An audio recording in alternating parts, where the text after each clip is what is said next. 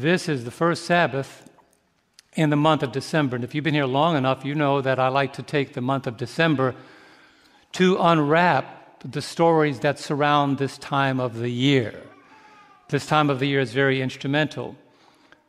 Before Thanksgiving even came, I think before, and we don't observe Halloween, but before Halloween even came, we started seeing all the accoutrements of Christmas showing up.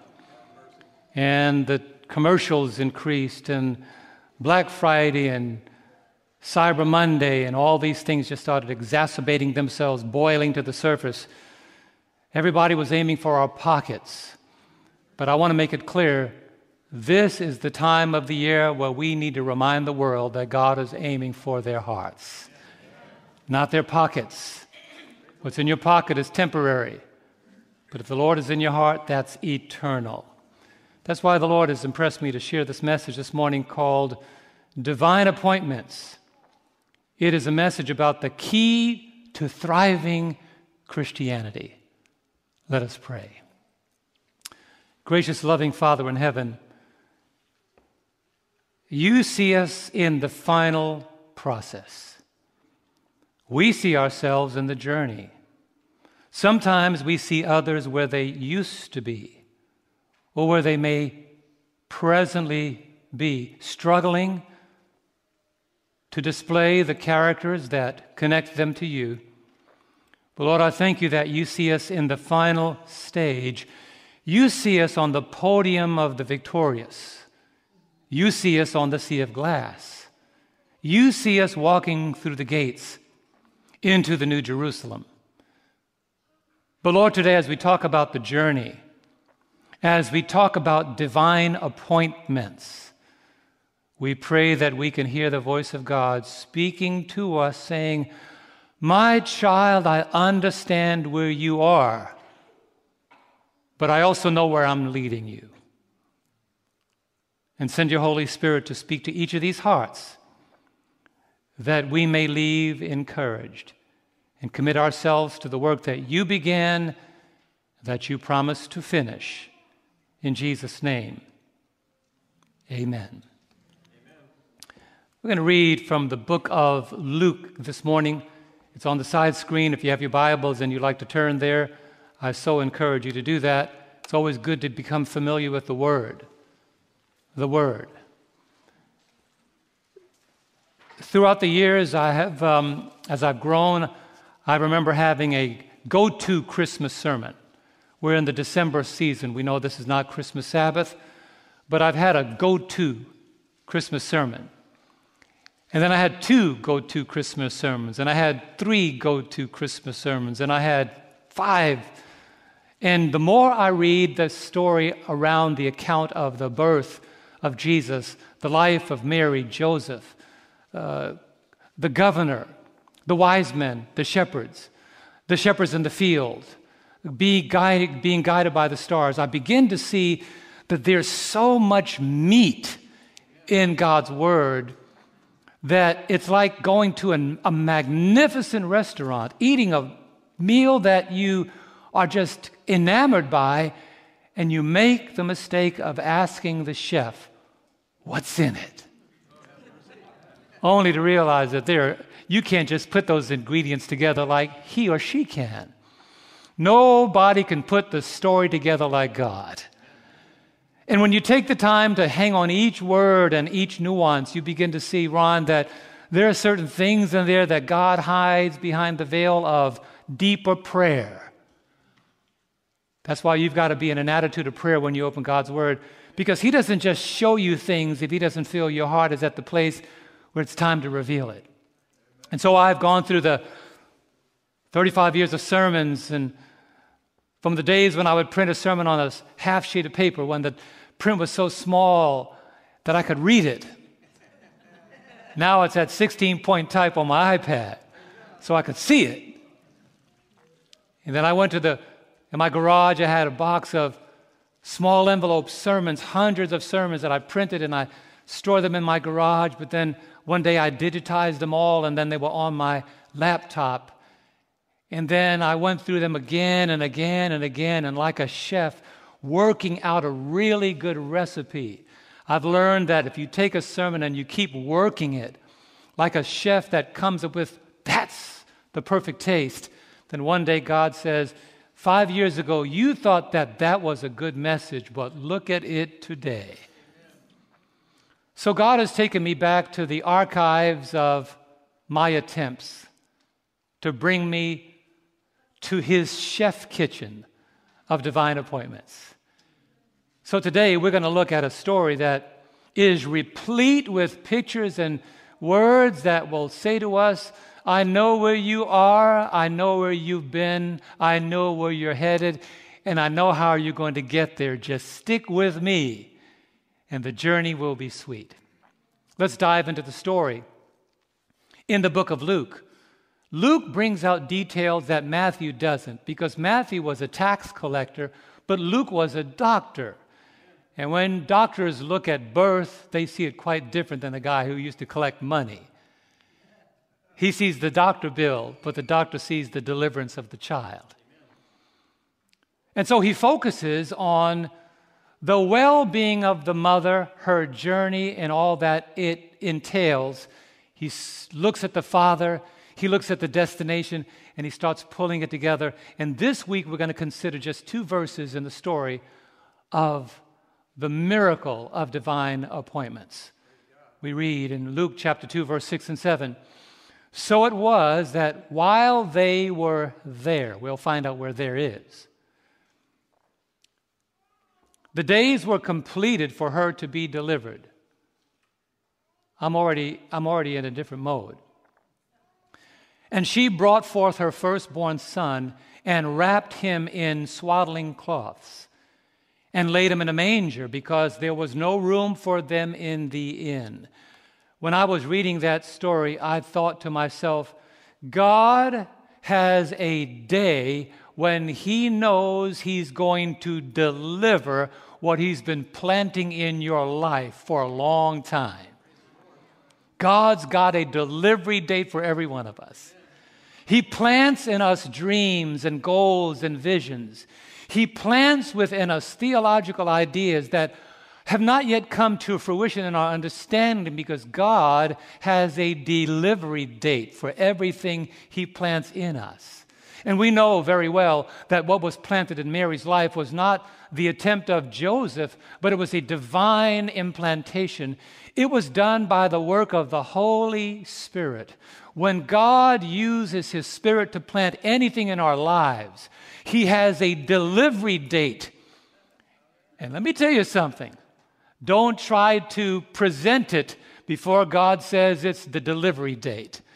Because what you say before God's timing will be a premature message. If you try to communicate it before you understand it, it's a premature message. Your sermon could be stillborn because you didn't give God time to develop that message in your life. I found in this story.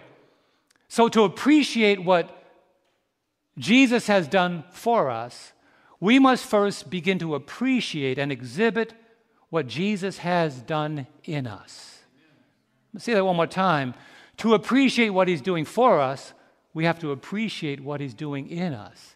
You see, when the Lord decided to call this young lady named Mary and choose her to be the delivery system, the FedEx for heaven, the UPS for humanity, when God decided to make her the pipeline for salvation to this world, she had no idea that her life was about to be turned inside out, upside down, and every which way but loose. But God wouldn't choose her had He not known that the time came for what God was going to do in her. Can you imagine the responsibility of being chosen by God to be the delivery system for the hope of humanity? Some people would have said, She's too young. She need to get rid of that child. That's why I'm going to just make it very clear. I don't, I don't believe nor support, and I know this may sound political. I'm so glad that when my mother was unmarried, she chose to keep me and not get rid of me. Look at me today. You may not like everything about me, but God is still working on me. Give Him time. My delivery date is on the way. But God plants seeds in us. and He brings them to fruition. And I caution you don't try to bring to fruition what God has not set a date for yet in your life. Wait upon the Lord, and He shall renew your strength. When the time comes, you will rise up with wings like eagles. You will run and you won't be weary. You will walk and you won't be faint. Why? Because you waited on the Lord. As He says, Wait, I say, on the Lord. You know, it's good to be a Christian and know it, but it's better to be a Christian and show it. A lot of people say they're Christians. In this world today, a lot of people are Christians. Christians are attacking the White House. Christians are arguing on Facebook and Twitter and Instagram. Lord have mercy. The title that we take and the way we take God's name in vain, it's one thing to be a Christian and know it, but let me say in this day and age, it's better to be a Christian and show it. And people need evidence that our lives are under the guidance and tutelage of Jesus, not just when we're in church, not just when we're on the 3ABN set, but when we're on Instagram and Facebook and YouTube and I don't I still don't know what TikTok is for. I, I'm not even going on that. But social media, there needs to be Christians in social media. Say it again, Bob. Real Christians. We were in New York City once, and this is a terrible story. I'm kind of embarrassed to tell it. But I'm going to go ahead and tell you, just so you can see how far God has taken me. Uh, we, were, we went to visit New York. We had moved to New York. We had moved from New York. We were living in the Midwest. We were living out here, actually. And we went to New York to visit, and we were staying not too far from the Madison Square Garden in a hotel. We just went to spend a few days in New York. You know, there's certain times of the year that are beautiful in New York City. This is one of those times of the year. And we used our miles and found a hotel nearby. And we said, What are we going to do today? We just had nothing to do. It was during, during the day of the week. And we decided, Well, are there any talk shows we could go to? And we said, ah, we said, well, can we go to Good Morning America? Well, that, well, can we go to, no, that's already King. We, we made the mistake of going to, uh, yeah, Maury Povich. I did not know we were stepping into a hornet's nest. I, this is during this is 1999 when I was in New York for Net 99. Thank you, sweetheart. We went to Maury Povich only to realize when the program began, we don't need to be in here. Because that's the program where they fight. You know, they'd be throwing out on the, on the, they'd be fighting each other. And, but there was a guy in line who had on his hat, you know, the slogan of a Christian, you know, and uh, I love the Lord, or whatever the caption was, I heart Jesus. So we thought, well, well, at least another Christian's in here. Well, when the fight broke out on the, on the stage, he said, Hit him, punch him. Hit. And I'm thinking, I thought he was a Christian. He took his hat off and was encouraging the people on stage to beat each other up. And we tried our best to hide. Somebody in Thompsonville saw us. And when we came back, they said, Pastor, we saw you and Andrew on Maury Povich. that was the first and the last. So you got to watch out. God has a way of outing you when you think you can hide from Him. It's good to be a Christian and know it. It's better to be a Christian and show it. Amen, somebody. But as you dive into the story, if you think that waiting 364 days before Christmas is a long time, try waiting 4,000 years for the greatest gift ever given to humanity. My wife received a card in the mail yesterday, and I, I thought, why couldn't I have gotten this caption? But I'm going to use it right now. The writer who sent this card to her, she said, The greatest gift ever given to the world was not put under a tree, but it was put on a tree. Jesus. And I grabbed that and I thought, wow, how did I miss that? Because God had not yet brought me to the delivery time to embrace that until yesterday. The greatest gift ever given was not put under a tree, but was put on a tree. Heaven's time. It took 4,000 years, but heaven's time is precise. As with the second advent, so with the first, nothing happens outside of God's timetable. Everything is under the guidance of heaven. That's why we read in Galatians 4 4, the Bible says, But when the fullness of time had come, what did God do? God sent forth his Son, born of a woman, born under the law. Everything that happens is on God's timetable. Heaven knows no haste, and heaven knows no delay. As it is in time for heaven, it also is the same for us. It is the same for a woman bearing a child. Heaven knows no haste and heaven knows no delay. Don't try to hurry what God knows needs time to develop in your life. When you begin to read the story, you begin to understand what God's timing was all about.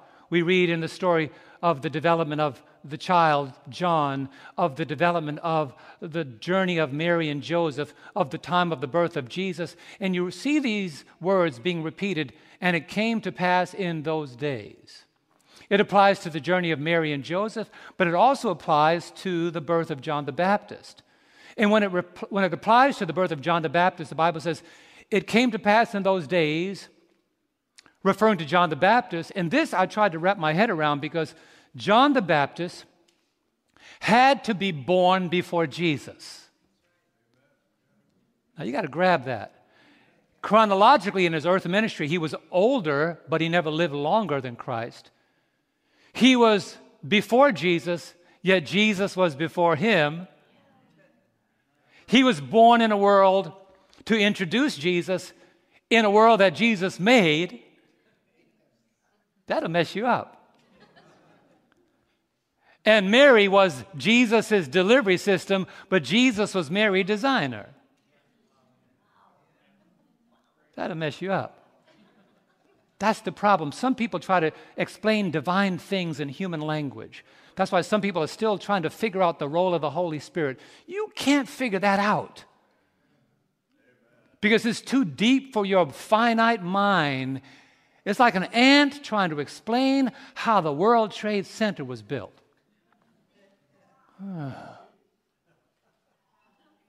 Let's leave divine things where they are only understood by God. And I've learned in that particular, we stumble over things that God never intended for us to dive into. But when you look now at the things He makes clear, He says, the secret things belong to the Lord, but those things that are revealed belong to us and to our children. Most people don't have problems with the things that they don't understand, but they pay a lot of attention to the things they don't understand because they ignore the things that they do understand. So they come up with questions like what was the race of Adam? Thank you, April. Human. When people ask me, what's my race? I say, human. yeah, I'm all four flavors red and yellow, black and white. But John had to be born before Jesus. Malachi refers to him as Elijah coming before. Elijah coming before. When John was preaching and people went out to hear John's sermon, Jesus said, What did you go out to see? A man in goodly clothing? What did you go out to see? And when they tried to figure out who he was, they went through a list of names and, and they came to the name Elias, Elijah. They said, Is he Elijah? And Jesus said, If you accept that message, he is. But heaven has everything set on a scale. So when the time came, when the fullness of time had come, Jesus pulled out his earthbound itinerary. And I can't wait to get to heaven to ask, how did that happen? What actually happened that you knew the time was right to leave heaven and come down here to lay down the plan of salvation? What happened? What actually clicked for you and the Father to say, it's time to go?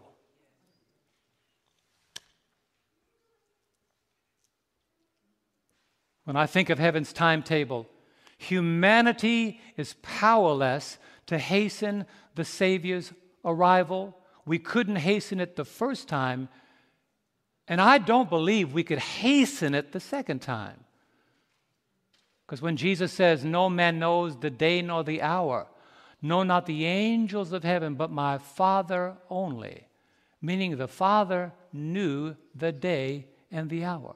And then we read in Isaiah 49 that from ancient times he declared things that are not yet done. But suffice it to say, when the time came, Jesus landed on schedule. Come on, somebody. He landed on schedule. He who inhabited eternity stepped into time. He who laid aside his royal throne chose a rude manger. He departed the courts of heaven with no guarantee of returning. He traded the praise of men for the plotting of demons, and he did all that just to save us. We won't even understand that. I mean, we hear that. We say, For by grace are you saved through faith, but we don't even embrace that. We've heard that for so long that to some of us is just another song. Jesus gave his life to save you. We've heard that so much that we're not going to understand or appreciate what he has done for us until he does something in us.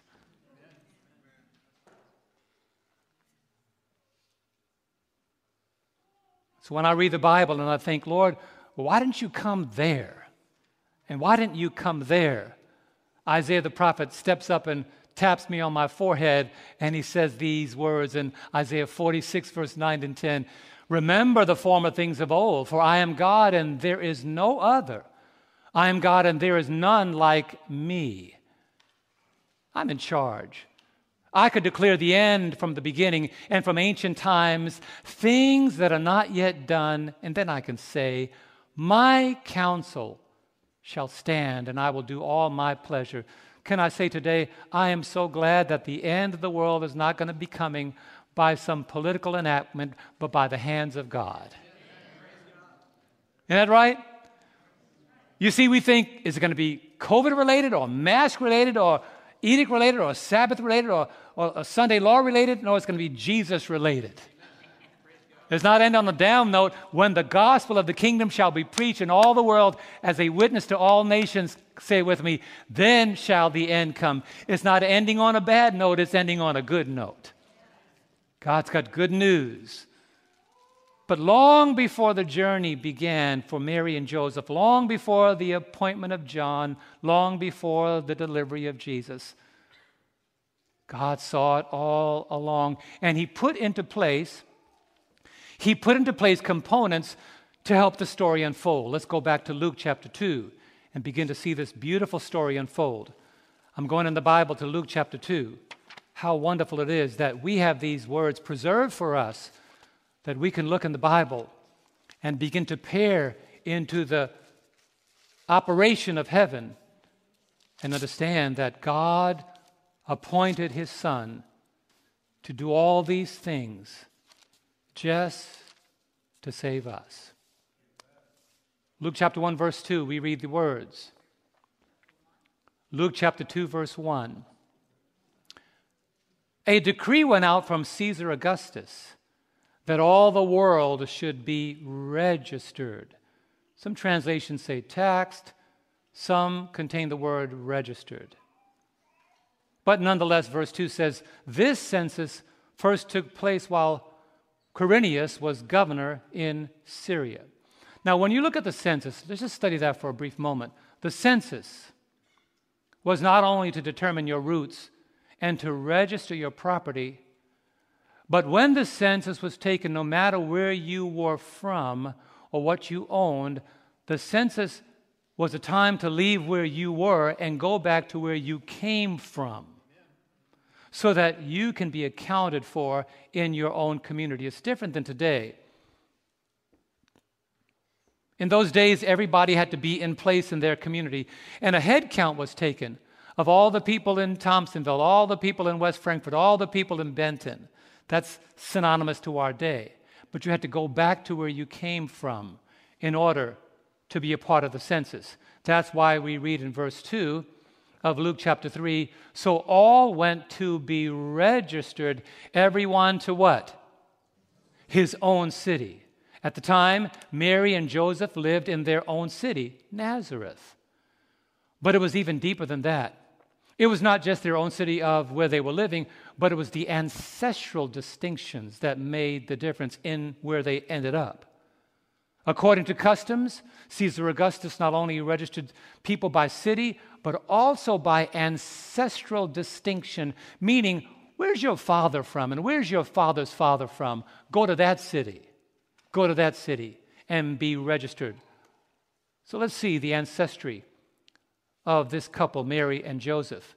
Matthew 1, verse 17, takes us to the ancestry. The Bible says, So all the generations from Abraham to David are how many generations? 14. From David until the captivity in Babylon are what? 14. And from the captivity in Babylon until the Christ are what? 14. Added up. 14 times 3 is what? 42. 42 generations from David to Christ. And so when you look at the story, you discover right away where you live is not always as important as where you're from. Go back to Luke chapter 2 and let's see the unfolding of the story. Right now, we're going through the unfolding of the story. We're going to dive into application in just a moment. We're, we're trying to get Mary and Joseph to where God knew they always would be, and He's using their lineage to guide their path so that Jesus could be born in the city of His ancestry. Luke chapter 2, verse 4 and 5. Let's go to Luke chapter 2, verse 4 and 5. The Bible says Joseph also went up from Galilee out of the city of what? Nazareth into Judea to the city of what? David. That's the ancestral line, which is called Bethlehem, because he was of the house and lineage of what? David, to be registered with Mary, his betrothed wife, who was with child. Now, I read some commentary. I like to read different Bible commentaries. To travel while Mary is that close to being delivered, to travel that close to the point of delivery meant that the census was not optional. You had to go. Some people suggested that Mary intentionally went to Bethlehem because she understood the prophecies. But let's go on and further and unpack that. But the distance to travel, the mode of transportation, and the lateness of her pregnancy laid that theory to rest. When I say the mode of transportation, let me help you understand. She didn't get to Bethlehem in a Tesla. She got there on the four wheel drive of a donkey. Uh, uh, uh, it didn't have any air conditioning. There were no pillows. There was no, huh? There was no air ride. The only shock was the absorption of the ground. And depending on how the donkey felt that day,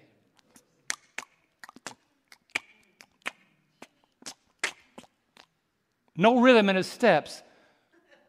But let me say something God may choose the dumbest mode of transportation but as long as I get to where God wants me to be, I'm okay with that. Some people complain about how God got you there. Oh, brethren, it doesn't matter how He got you there. That He got you there is what means all the difference. I don't care how God gets me to the kingdom. If I get to the kingdom, kingdom on a donkey, I'll be happy. You go on a Tesla, I'll go on a donkey. We'll meet in the same place. See, we often focus on the mode of how God works. God could use a donkey. If you don't believe that, ask Balaam. Dumb prophet? Who was dumber, the donkey or Balaam? See, God's been using donkeys for a long time. But the lateness of our pregnancy made all the difference that can you imagine you're nine months pregnant and you say to Joseph, Well, according to the prophecy, we need to be in Bethlehem, but I'm close to delivery. Your husband going to say, We need to sit you right. You don't, don't even move. But angels of God, the Spirit of God was working on the life of Mary and Joseph, governing a plan that If you put this together, let me just pause for a moment and just show you what we call the Rubik's Cube of divine intervention. You know, Rubik's Cube, all the colors are all over the place. We sometimes think God's plans are all over the place. Okay, we go from Adam, we go through all the lineage and the sin of the, those who died and those who the devil tried to wipe out and the nations that came against Israel and the kings that fell and the kings that rose and the kings that were obedient and disobedient. And all through that whole thing, all that heaven wanted to do was deliver the seed of David, get that seed to Bethlehem. And he said it way back Abraham, Isaac, and Jacob, through your seed, all the nations of the earth will be blessed. The devil's aim was to get rid of that seed. Because he remember what they he remember what the Lord said in the garden, I will put enmity between you and between the woman and you, between your seed and her seed. He got that seed in his head and he says, if I could just stop that seed, the world is mine. But praise God, the devil can even stop a seed. He tried. That's why he came after David. If I could get David off his throne and make his life a reproach, that seed will be as corrupt as he is. But David came to God in repentance, and later David's life became a testament to the kings that came after him. And the Lord even said to David, If you would walk, he said of David, if you would walk in the commandments as, my, as your father David did, and people say, What David? That brute that killed the man, got his wife pregnant, that deceiver, that David? Can I say something today? God could clean up your past so good, He'll use you as an example of righteousness. Praise His name. So, that seed from the repentant heart of a man who went astray big time, they are now on their way to His city to be born. What often appears to be a risk to humanity is an appointment with divinity. God uses, hear this, Bob, God uses strange arrangements to accomplish his extraordinary will. Strange. How all you guys end up in Thompsonville. And soon James and Reese will be here. Isn't it amazing that Thompsonville can make California look awful? God uses strange arrangements. How did Angela and Ian get here from Georgia? God uses strange arrangements. Come on, somebody say amen. How did you come? Joe and Nancy from the Northwest. God uses strange arrangements to accomplish his extraordinary will. We wouldn't be here today. Why would you leave Arizona where it's Sunday 99, 99 out of 100 days a year to come to Thompsonville? God uses strange arrangements to accomplish his extraordinary will. I know I'm here. Look, right? Felicia and her husband. God, why would they come down here? God uses strange arrangements because he has an extraordinary will for your life. Amen, somebody. And you don't know what it is yet, but God is not going to bring that arrangement out in public until the delivery date. Wait. Wait on God. But the reason why so many people miss God's extraordinary benefits is because they try to figure God out. Some of us want to figure God out before God does his thing. And they want God to give them a list of how they're going to do. How, how are you going to do that? You know what the Lord's answer is? Here it is in Isaiah 55. Here's the Lord's answers. When they try to figure God out, here's what he says to them Isaiah 55, verse 8 and 9. For my thoughts are not your thoughts nor are your ways my ways, says the Lord. For as the heavens are higher than the earth, so are my ways higher than your ways, and my thoughts than your thoughts. Amen. Don't ask God. He said, You can't handle it. But so many, so many of us are stuck in the ordinary that we have not yet experienced the extraordinary workings of an unfamiliar God. And why I say unfamiliar, if you really knew God, you would trust Him. Right? I could trust my wife. Why? I know her. Some of us know His name and His word and what He teaches. But the more you become familiar with God, the more you can trust Him. He says, My ways and my thoughts are not like yours. Until we abandon our thoughts, God's higher purpose will always escape us. Until we desert our ways, God's ways will always look inconvenient. I mean, isn't it inconvenient for a pregnant woman to, to travel 70 miles on a donkey? Is that the understatement of inconvenient, Aaron? If Chris said, honey, we got to go, where we going? We got 70 miles on Thompsonville's Donkey Express. And where we going? 2,550 feet elevation. Are you nuts? And what made it even worse is God, Donna, chooses this inconvenient journey, and I don't want you to miss this to show how God's timing is amazing. God chooses this inconvenient journey just before she delivers, which means I don't know if Angela and Ian is ready for this one. Hold them down just in case they faint. When your life seems to be challenged and your journey seems to be rough, you are closer to God's divine blessing than before. And sometimes God makes that journey difficult because He knows that you're closest to the delivery date of His will for your life. He's going to say, Angela, I'm about to take Ian to 2,500 feet elevation. Are you willing to travel with him? It's going to be rough going up there, but I know what he's going to be when he gets up there.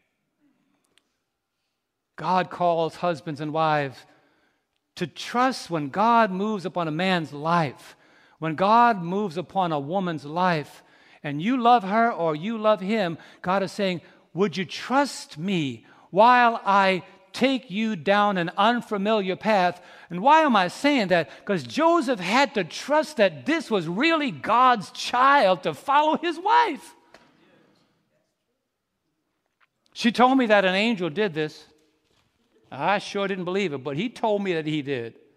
I believe it now. Am I? That's where theory becomes experience. You can believe anything theoretically, but when you experience it, it changes your dealing with God. He didn't believe her. Would you believe your wife? Out of town three months. She don't send a text, an email, a phone call, nothing. Comes back three months later. What happened to you? An angel did it. That wouldn't fly. He, he was so unconvinced, he wanted to put her away privately. He said, You know what? This ain't going to work. But I'm going to spare you the public embarrassment. Just go. Go. And while he thought about that at the night, the angel came to him and said, Idiot, I'm behind this what's happening in your wife's life is of the Holy Spirit. And he woke up the next day with a different attitude. Come on, wives, say amen. Sometimes God has to slap your husband in the head to get him to realize that God can work in your life too. Right? God don't just call women or men, he calls both of us. I will pour out my spirit on all flesh. So here we are in the middle of a difficult journey wondering why God does this, I remember reading the story about a man who had been climbing Mount Everest. And let me read his account because I want you to understand what I'm talking about here today. Because Mount Everest, more than 200 people died trying to make it to the summit of Mount Everest. But they keep trying. I read the story of a man who made it. Here's what he said. As he was at the last base camp making that last push, he said, When you feel that ache and that exhaustion, when you are leaving your wondrous conclusions behind, that's when you really are able to see what you had in you all along. Separate the men from the boys. Separate those who thought they had it from those who really do have it. Sometimes God has to increase the elevation in our lives. He's got to take us from our valley experience. I said the other day, sea level Christianity has its place. Sea level Christianity has its place, but God never intended for us to remain at the altitude that He found us. That's why the songwriter says, I'm pressing on, come on, the upward way, new heights I'm gaining every day. The Apostle Paul says in Philippians 3 and verse 12 to 14, notice what he says about this upward journey. There's a Mount Everest in everybody's life. God never intended Christianity to remain at a sea level. Here's what Paul says Philippians 3, verse 12 Not that I have already attained or am already perfected. God's not done with me yet. But I press on. What did he do, said? I press on, that I may lay hold of that for which Christ has also laid hold of me. He says, I'm holding on to that because Christ is holding on to me. But what is he doing? Brethren, I do not count myself to have apprehended, but one thing I do, forgetting those things which are where, friends, behind, and reaching where? forward to those things which are ahead. I'm pressing toward the goal for the prize of the upward call of God in Christ Jesus. I'm reaching. Where am I reaching? I'm reaching for the upward call. What kind of call? Upward. God was giving us an example in the life of Mary. You cannot hang out in the Judean valley. My dream for you is at 2,550 feet in the city of Bethlehem. I included this quote because some of you may have missed it. In the book Messages to Young People, page 40, paragraph 1, we read these words Higher, say that first word with me, higher than the highest human thought can reach is God's ideal for his children. Isn't that wonderful? Did Bob, did you know that God had an eldership for you 20 years ago? God reveals things only when He knows the time for your deliverance is right. But when He looks at our lives, He says, higher than the highest ideal, higher than the highest human thought can reach. Embrace, the, embrace that. Higher than the highest human thought can reach. How high can human thought reach? Let's see. What's the highest level of accomplishment in education? PhD. God says, that's too low for me. Ah, no, no, that's too, pH. no, that's too low. I need a willing heart. And if I have a willing heart, I can take him higher than a PhD. That's why I always have uh, issues when people says, I've got my master's in divinity. How on earth can you master divinity? Come on, James, we got to talk about that one. How do you master divinity? I got my master's in divinity. I don't even want to tell you what just came in my head. It's like an ant saying, I found a nail. I know how to build the World Trade Center. Oh, no, friends. We can't master divinity. Higher than the highest human thought can reach is God's ideal for his children. So, brethren, don't make a covenant with sea level Christianity. That's why many people miss God's plans for their life because they don't understand and embrace. Here's a term that the Lord gave me this week the inconvenience of divinity. Following God is not convenient. It's not for the faint of heart because the Lord does stuff in your life that you can't tell your family members about. Anybody know what I'm talking about? When God starts changing your life and you try to explain it, it becomes difficult because what God calls us to do does not, does not harmonize with ordinary logic. It seems illogical. Why would anybody want to do that? When God puts his call on your life, what seems to be inconvenient is a divine appointment. That's why the reason, that's the reason why some people miss their opportunity with the divinity. They are too busy criticizing the inconvenience of what God calls them to do. I'm going to say that again. They are too busy criticizing the inconvenience of what God calls them to do. I cannot tell you how many times I've heard people say, Pastor, I can't do that. And you know what I've said to them? I know you can't. But you've just made the first statement, Ramona, that you are done trying. And now God is going to take over. So when you realize you can't do it, that's a good thing. Because God never asked you to do it. Philippians 2:12 2:13 For it is God who works in you both to will and to do of his good pleasure. Who's working, friends? God's working, not you. So when you say I can't do it, that's the first epiphany to giving God complete control of your life. I can't do it. Hmm. A lot of things I can't do. Mary journey, her journey took her from the Nazarene Valley to an elevation of 2,550 feet. Why would God do that? Because every journey with God takes us higher than we were before. That's right. Stick with Him. Don't get tired. Be not weary in doing well. In due time, you will reap if you don't faint. How fast was that donkey going?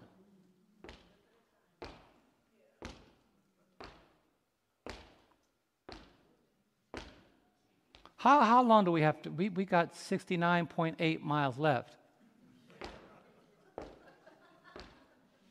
How far do we have? We have 69.7 miles left. That's how the Christian life is. Lord, hurry up and make me like so and so. No, he takes his time because he doesn't want to make you like so and so. He wants to make you like Jesus.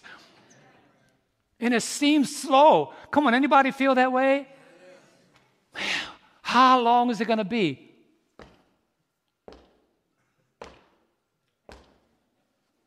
So when you leave today, leave all your car keys. We got donkeys for everybody to go home on. Just so you can get it. I like to see them down the road. God's got to work some of us out so we can be patient with divinity. Come on, amen, somebody. God is going to work it out. But why did God do that? See, God, God did not send Mary to Bethlehem. At the time he did, Mary Kay, until he knew there was someone in her that was ready to come out.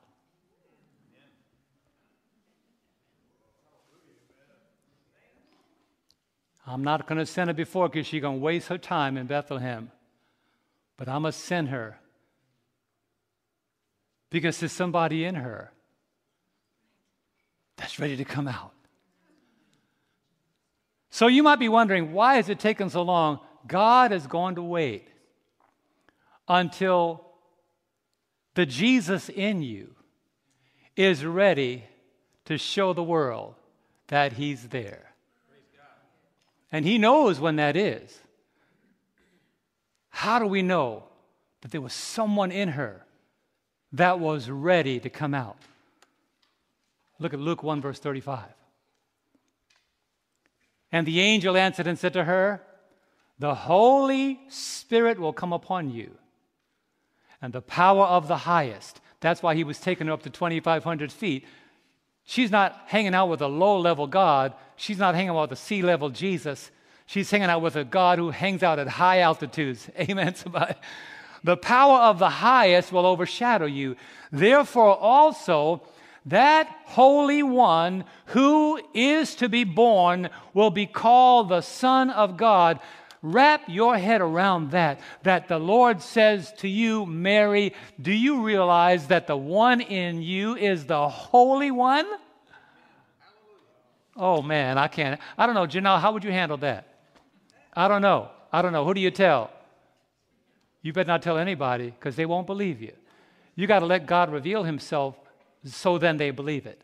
It was not until she revealed the one who was being born in her, and it took a time, it took a time for the Jesus working in her to be revealed. But what was true about Mary is also true about us. Let me make a point. We look at the life of Mary and say, What an amazing life. But what is true about her is also true about us. How do I know? The same Holy Spirit, Lord help me, that was working in Mary's life is also wanting to work in our lives. He said, The Holy Spirit will come upon you, and the power of the highest will overshadow you. Well, look at Acts chapter 1 and verse 8. That's the same thing he said on the day of Pentecost that is true about every one of us. Here it is again. Acts 1 verse 8. But you shall receive power when the Holy Spirit has what? Come upon you. My brethren, when that happens, Jesus will reveal himself as resident in your life. And you, shall, and you shall be witnesses to me in Jerusalem and in all Judea and Samaria and to the ends of the earth. Did you make the connection? The Spirit of God that was putting Jesus in the life of Mary is the same Holy Spirit putting Jesus into our lives. The same Holy Spirit overshadowing her, my brethren, wants to overshadow every one of us. He wants Jesus to be seen in us, but the problem has been people want Jesus to be, to be revealed to them. But heaven wants to reveal Jesus through them. It's quite different. So I have a hard time when people say, I need to know what God's will for my life is. I've always, I've always had an issue with that. You know why? Because if God showed you his will for your life, you would, you would, you would hide.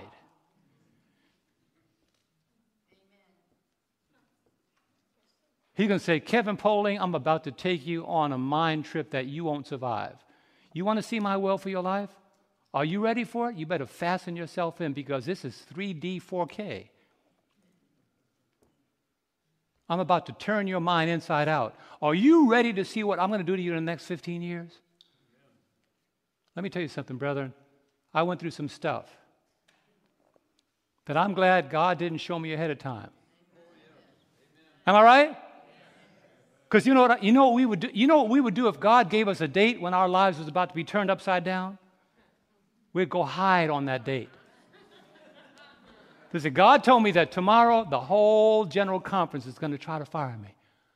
I'm going to make sure that I'm nowhere near the general conference on that particular date. Or tomorrow we're going to have an accident. I'm not even getting in my car on that date. But God doesn't show us. I'm so glad He doesn't because I don't want to see my life turned upside down. I just want to see my life turned right side up. But sometimes God, God's got to turn the car over before He puts it back on all four wheels. And some of us are stronger because of what we went through. Some of us can understand the weaknesses of others because we were weak. Some of us now have empathy where we were once judgmental. Sometimes we have to go through stuff to understand that we used to be a Pharisee, but now we are finally a Christian. God's got to bring us through the blender before He can put us on the table for anybody to even desire to have us in their presence. He's got to bring us through stuff. Those of you that think God is a God that works just like some sequential clock ticking, no, no, no. God works in ways, as we've often said, God works in mysterious ways. But I like the way that Ellen White says in Christ Object Lesson. She says, page 314, when a soul receives Christ, he receives power to live the life of Christ. You cannot do it without power. You can't do it with just intellectual understanding. You cannot do it with a theological understanding of anything that you've learned. You can't put God in a 28 fundamental box.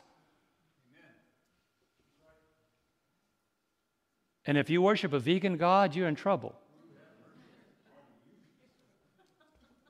I'm sorry, those of you that are just vegan, I don't mean that you can't be vegan, but don't think that you have to be vegan to be saved. Because at the last minute, God going to save some folk that just came from Burger King.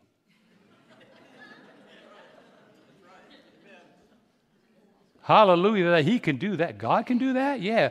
He saved a thief on the cross who never gave a Bible study. Right? Couldn't even make it to the baptism. But God said, You will be with me in paradise. God knows how to save folk. So until the Holy Spirit comes upon us, the presence of Jesus cannot be in us. Until the Holy Spirit comes upon us, we cannot be witnesses to Jesus. Don't think that you have to study something brand new in order to experience Jesus. You need to say, Father, I cannot do it on my own. I need the power of your Spirit in my life so that somebody can know that it works for me. And by the way, I'm so glad to know that this census happened before Jesus was born. Because if Joseph returned to his roots to register,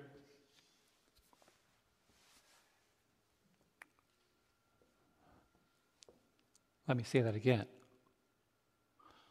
I'm glad that the census happened before Jesus was born. Because if Jesus had to take Mary to his city to take a census, he would have had to take Mary to heaven. You'll get that on Tuesday. I'm so glad that the census happened before Jesus was baptized. Because if Jesus had to take Mary to his city before the census happened, Mary would have been in heaven. Is God's timing powerful? I love the way David the psalmist talks about this God that came into time and space and humanity. Psalm 90, verse 1 and 2 Lord, thou hast been our dwelling place in all generations. Before the mountains were brought forth, or ever thou hast formed the earth and the world, even from together, everlasting to everlasting, thou art God. Mary became a temporary den for the lion of the tribe of Judah. Mary became the vessel out of which the oil of gladness would flow. Mary became the garden out of which the rose of Sharon would bud. Mary had more power in her than all the earthly nuclear reactors combined. If God did not step down his power, he would have annihilated the life of Mary. Yet he stepped down, he turned the power back so that he could increase the power in our lives. Did you grab that? He turned the power back so he can increase the power in our lives.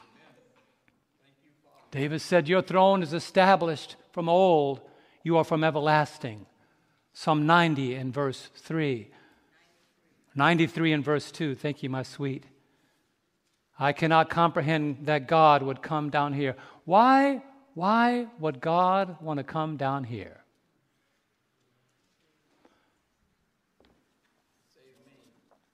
That debunks the whole idea of aliens. You know, people always talk about UFOs. Why would an alien want to come down here and risk getting robbed? really? We talk about aliens. Jesus is not an alien. He came down and risked everything so he can rescue us. Is that a praise the Lord?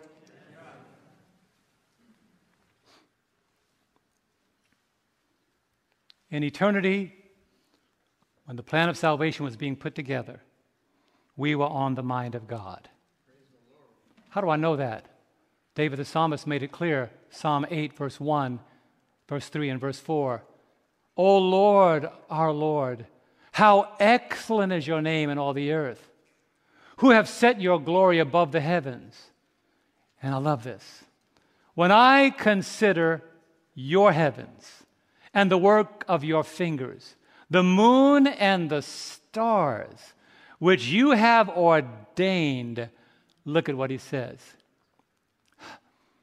What is man that you are mindful of him, and the Son of Man that you visit him? I praise God today that I was on the mind of Jesus and he came down to visit us. You know why he came to visit us? So that one day we could live with him he came to give us a preview of who our neighbor is going to be. I can't wait to live next door to Jesus.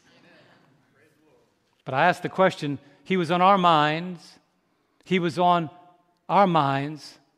That's why we should keep Him on our minds. Mary and Joseph ended up in Bethlehem because they allowed divinity to guide their steps. You must understand the comparisons in the divine appointment is as God guided Mary and Joseph, God wants to guide our own feet. Where you end up is not up to you. Where you end up is up to God. What happens in your future is not up to you. What happens in your future is up to God. How do I know that? Psalm 37, verse 23 The steps of a good man are ordered by the Lord, and he delights in his way. God guides your step. We have to be willing to follow how or where God leads before we will do what He desires to do in our lives. A life surrendered to God does not worry about how, what, and where. A life surrendered to God doesn't even wonder how much. How much? I can tell you today, my wife and I have traveled to more than 60 countries. How much did we pay to go? Nothing. You don't think that God could, you don't think that God's credit is deep enough to take you where He wants you to take you? Now, let me wind this up. Because I'm just previewing different components of the journey of Mary and Joseph and the entrance of Jesus into our lives. We have to be willing to follow how or where God leads until He gets us to the place where we allow, we allow Him to do in us what He desires to do. A life surrendered to God does not need to worry about how, where, when, and even how much because God's resources are far greater. Now let's get down to the delivery date. Let's look at Luke chapter 2 and verse 6. Luke, Luke chapter 2 and verse 6 as the story begins to wind up. So it was. Those three words are magnificent. They almost seem to suggest coincidentally. Just so happened to be that while she was there. That's the way we often read it in the language. But it, what it means is, as God ordained, that while they were there, the days were completed for her to be delivered. Now, it didn't say for him to be delivered, it says for her to be delivered. Let's understand this. We could look at this two ways. From her to be delivered from what? We know that the time came for Jesus to be delivered, but the days were complete for her to be delivered. Now, playing on the words, you could say, well, Pastor John, what that really means is the day came for the child to be delivered through her. I believe that. But let me tell you something. There's something deeper that God showed me here. When your life is going through difficult circumstances, you can't wait for the day to come for you to be delivered from it. Am I right? Do you think that having the stigma of possibly being impregnated before marriage was not a burden that Mary was carrying? Do you think that being seen as a woman who could have possibly been immoral and Joseph is not the father of this child? Do you see that the birth pangs of carrying this child for 70 miles for nine months for the day by day changes being made in her life, I can tell you, I, we've never had children, and even if it was possible for us to have a son, I don't think I'd be the one delivering it. Let me make it clear I can't have kids, just to make it clear. But I've seen women go through labor, and I can tell you, they are all happy when that baby comes out. Right? They are, I am so glad he's out. I've heard women say that. I am so glad he's out or she's out. God was not only delivering Jesus to the world, God was delivering Mary from the responsibility, from the day by day responsibility of caring for the child being born in her. When Jesus is being born in us, there's a day by day responsibility that we have to care for the child that is being born in us. What do you mean, Pastor John?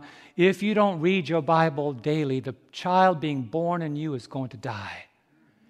If you don't eat abundantly and regularly of God's word, the child in you, the child Jesus being born in you, cannot be developed, will not be nurtured. Watch your diet. Somebody ought to say amen. Watch your daily diet. If your diet is not spiritual, the Jesus that wants to survive living in your life will not survive if you're feeding him things that can kill his development rather than develop him even stronger. So, my brethren, today, divine appointments, everybody has a divine appointment. Mary had a divine appointment with Jesus. Jesus had a divine appointment with Mary. And today, as the Bible says, she brought forth her firstborn son, wrapped him in swaddling cloths, and laid him in a manger because there was no room in the inn. I'm just telling you the scripture, what we read. There is no room in the inn. Today, let me ask you the question as I close Do you want to make room in the inn for Jesus today? Because what was true in those days is also true today. There was no room for Jesus in those days.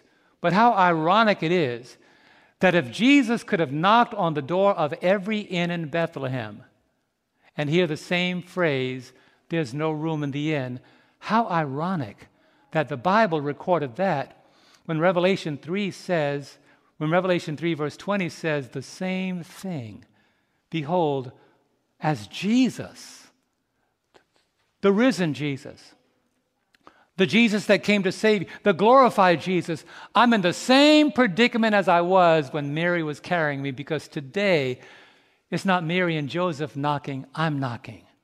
I want to invite Summer to come to the piano. I said, Summer, I meant Danielle. The Mary and Joseph that knocked for Jesus, they got no response. But I want you to grab this. Today, Jesus himself is knocking. Behold, I stand at the door and knock.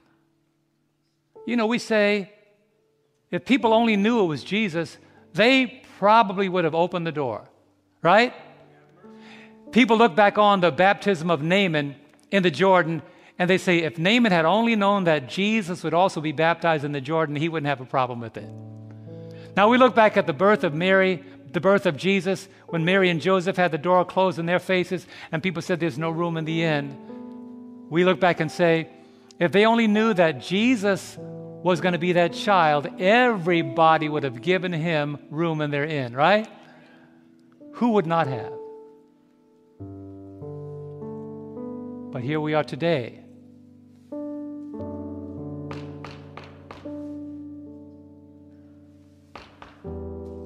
Behold, I stand at the door and knock. If anyone will hear my voice, would you open the door and come in? Would you open the door and let me in? I want to come in and sup with you and you with me. So today, we look back with disdain on those. Why would they not open the door? But I ask you today, if you would simply open the door today, there's a divine appointment that Christ has set for every one of us. How many of you want to stand today and say, I'm going to open that door? I don't know what's going to happen when I open the door, but it can't be worse than where I already am. I'm going to open that door because the one knocking is the King of the universe, the God who takes vacation from setting up universes and galaxies, the God who spoke and it was done, the God who formed man from the dust of the ground. I want that one to be sitting at my dinner table. I want him to come into my life. I don't know what's going to happen after I open the door, but it can't be worse than where I am already than where I am right now. I want to make room for Jesus in my life. That's why I end with what I began with to appreciate what Jesus has done for us.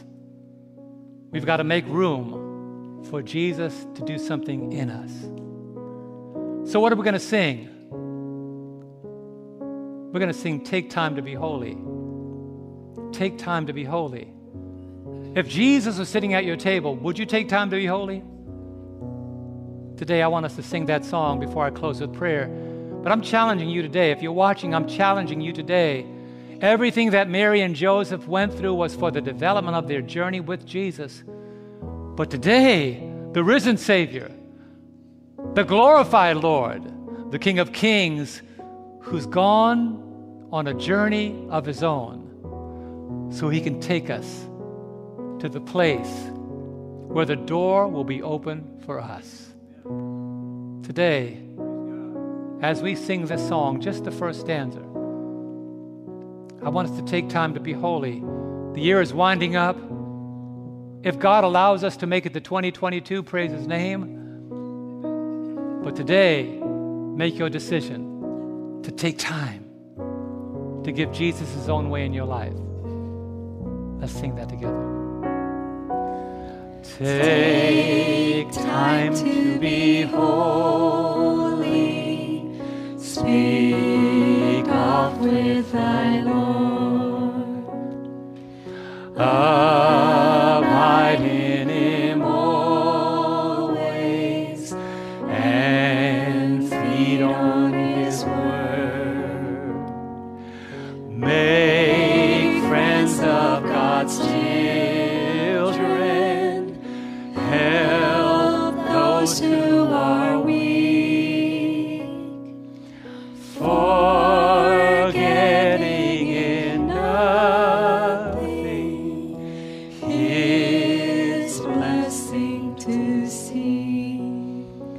read that story, my mind went down to the end of this story.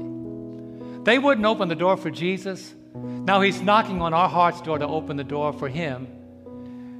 And he's gone to open the door for us. Divine appointments, he says, I've set before you an open door that no one can shut.